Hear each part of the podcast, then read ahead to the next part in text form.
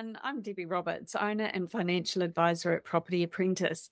Join us today for the Week in Review, where I'll talk about current events for the everyday investor and home buyer. Our topics for this week topic number one the mortgage mag on 23rd of January, housing policy curveballs and election inertia. Second topic from Stuff on the 24th of January no end in sight for the housing market downturn despite easing price falls. Third topic from Newshub on the 24th of January Consumer Price Index indicates inflation may have peaked, but economic pressures persist. Fourth topic from Stuff on the 24th of January The risky business of properties with unconsented work. Can they be a bargain? Topic number five from Stuff on the 24th of January growing numbers of divorcing couples putting off selling their shared homes. So, first up this week from the Mortgage Mag on 23rd of January housing policy curveballs and election inertia. In ANZ's latest property focus report, falling house prices show an indication that housing affordability is improving, which will be good news to a lot of people. However, the bank said that if its forecast for a 22% peak to trough drop in house prices is correct, affordability in terms of house prices to incomes will not be as significant. ANZ anticipates that affordability is expected to improve to a level beyond what prevailed just before the pandemic, but not to a great degree. ANZ's chief economist Sharon Zollner said that the ratio is still high enough to keep many Kiwis locked out of the property market. And although many Kiwis want housing to be more affordable, many also don't want their wealth to deteriorate. For those with significant debt levels, negative equity will be more tangible. It'll become a challenge for politicians to walk the line between making housing more affordable and reducing household wealth. In his first major speech, incoming Prime Minister Chris Hipkins announced that his government will be working their way through increasing housing supply and making sure that New Zealanders have an opportunity to get on the housing ladder.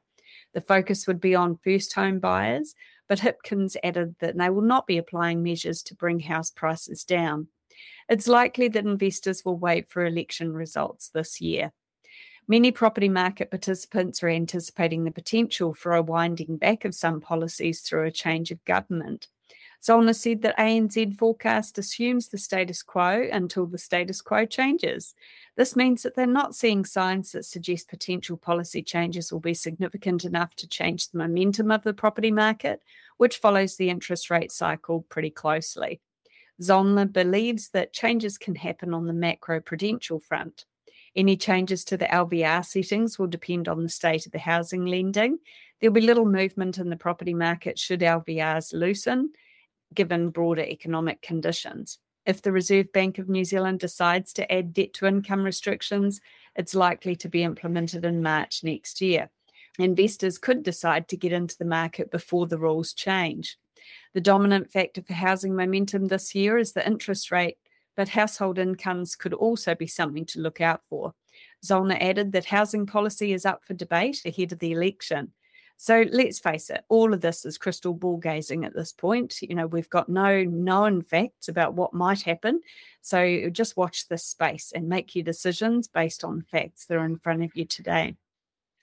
Topic number two for this week in review from Stuff on the 24th of January no end in sight for the housing market then, despite easing price falls. CoreLogic's property market and economic update showed prices fell by 2.1% in the last three months of 2022. This is the smallest decline since May, when they dropped by 0.9%.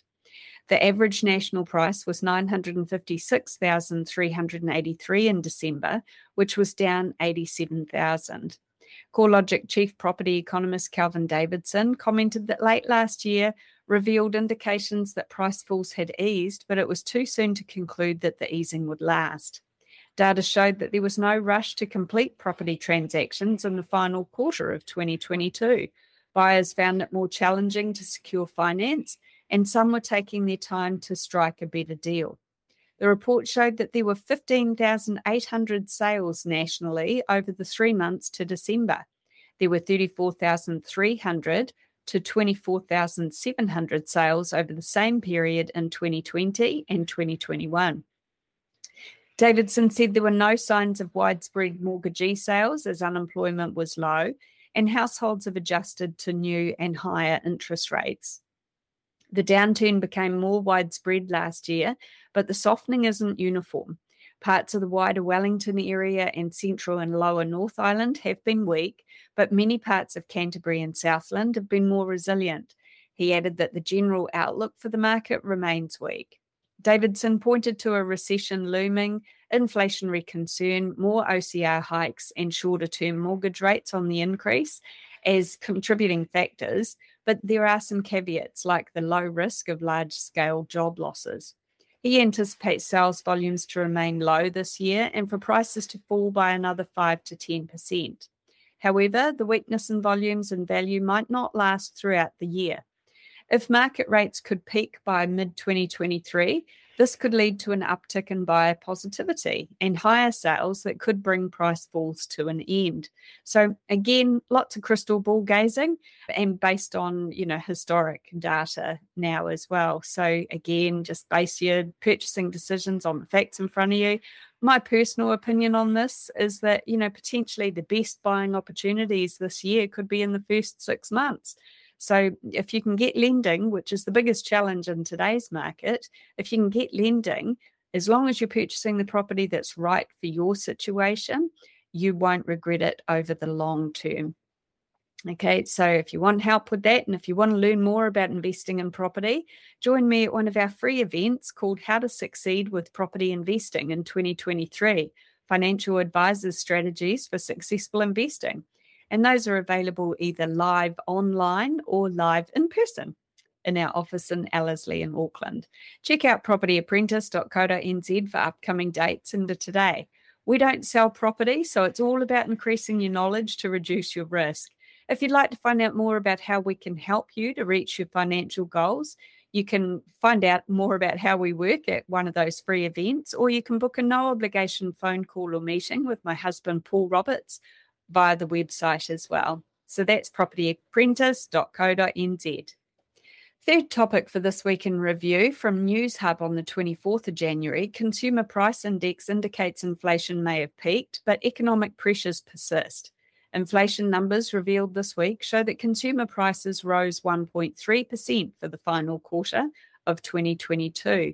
This meant that the annual inflation rate has remained at 7.2%, which is lower than the Reserve Bank of New Zealand's November forecast of a 7.5% annual rate.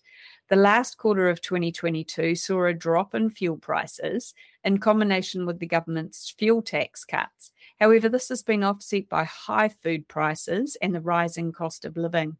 ASB senior economist Mark Smith said that the data will be tough for the Reserve Bank in New Zealand as core inflation and non tradable inflation are at all time highs and with a clear risk of widespread price increases.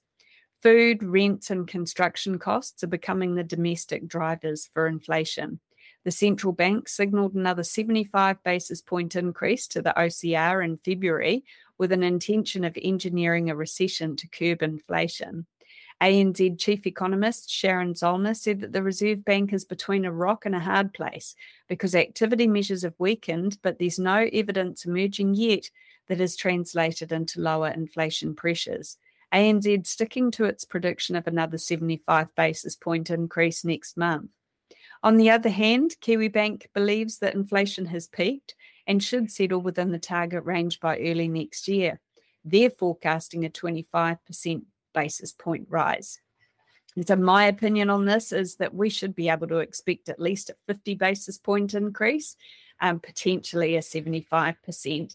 I think the Reserve Bank is still going to come out hard and fast, you know, based on their previous history and the, their own admission that they'd rather, you know, overshoot than undershoot. Not so many words, but that was the gist of what they've said in the past. So, fourth topic for this week from Stuff on the 24th of January the risky business of properties with unconsented work. Can they be a bargain?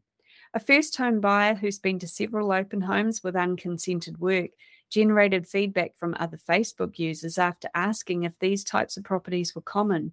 Numerous respondents said that listings with unconsented work are common, and experts can confirm this is the case and that buyers need to know the risks. It's difficult to gather data on this as searches for properties with unconsented work generated only nine listings from Trade Me Property and four from realestate.co.nz. Nick Gentle, co owner of iPhone Property, has been involved in many transactions and said it's far more common than people think. Cases he's encountered include bedroom conversions, wall changes, piling issues, and dodgy en-suites. For buyers, this can be an issue when getting insurance, as insurers don't like risks. Gentle added that if this is seen as a problem by insurers, then it will have an impact on the lending you can get for a property. He also advised that for buyers wanting to purchase a property with unconsented work and have a plan to fix it, they should get a project works insurance, which provides cover for six months while the issue is being sorted. Gentle thinks that properties listed with unconsented work can be a great opportunity for investors, but they tend to scare away owner occupiers, especially in a softer market with more options. There can be a significant price reduction for properties like this, but for Christina King of Duncan King Law, there's just too many risks. King thinks that taking on someone's problem is never a bargain. I beg to differ on that. I think it can be a bargain. You just have to be aware of what you're getting yourself into. Apart from insurance and lending, refinancing and selling can also be more difficult, obviously, more so if you haven't corrected the fault. She said that sales with unconsented work are common, as many home buyers in the past took a DIY approach and didn't consider the work to be the council's business. She encourages buyers of properties with unconsented work to inform their lawyers about the issue. Real Estate Authority Chief Executive Belinda Moffat said the agents must disclose any relevant issues or defects to the buyer. If the seller doesn't consent to disclose information, the industry's code of conduct requires the agent to walk away from the listing or risk a complaint or disciplinary action.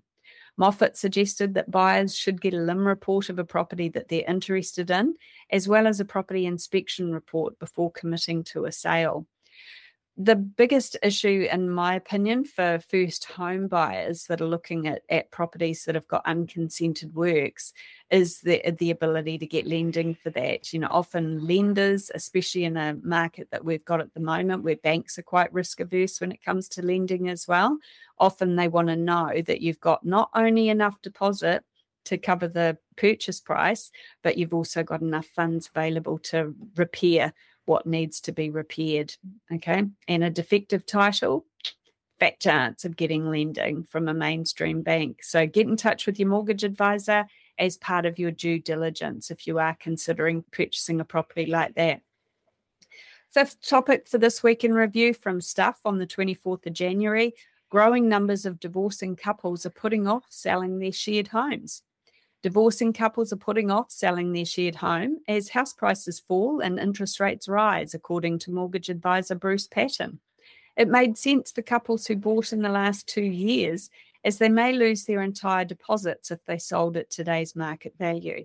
Prices also often remain too high for many to be able to get back on the ladder once the property was sold, because the partners would then be on a single income. Patton said having a legal agreement stipulating the conditions on how the shared house was to be sold was important. Some agreements indicated that a property wouldn't be sold in the first three years, but it should be sold in the next five. If divorcing couples weren't in a hurry, they can wait until after the downturn. There's also been a reported increase in couples using prenups and contracting out to protect their assets in case of a divorce and to protect themselves from not being able to get back on the ladder. Louise Reed, a barrister specialising in family law, said that the bigger reason why divorcing couples are postponing the sale of their family home is because of interest rates. Some were hoping to defer the date so that they could get a lower interest rate for their own individual purchases. On the other hand, there were also clients wanting to settle the terms of the agreement before the next OCR announcement, which could affect the home loan rates on their new property. The desire to keep children in the family home was another reason for deferring the sales. Reed said agreements where spouses agree to sell property in the future are risky as the market may become more volatile, personal circumstances could change, and interest rates could increase. This type of deferred agreement could also oppose the Property Relationships Act, which states that the divorce should result in a clean break for both partners. Most experts expect house prices to continue falling in the next 6 to 12 months. CoreLogic head of research Nick Goodall said it's difficult to get sales information if divorcing couples are holding on to their shared properties for longer. However, with recovery taking a bit longer and with prices falling, he agrees that they might be waiting for a long time. At Property Apprentice, we've upgraded our free events to cater for the changing needs of first home buyers and investors all over New Zealand. Join me for our upcoming How to Succeed with Property Investing in 2023 Financial Advisors Strategies for Successful Investing event. They're live training sessions held either online or in our Auckland office, and there's plenty of opportunity to ask me questions. I'll answer as many of them as possible. You can register on our website at propertyapprentice.co.nz and check out the details there. If you'd like to have a no obligation chat with my husband Paul to see how we could help you, you can also book a meeting or phone call with him via our website. That's propertyapprentice.co.nz.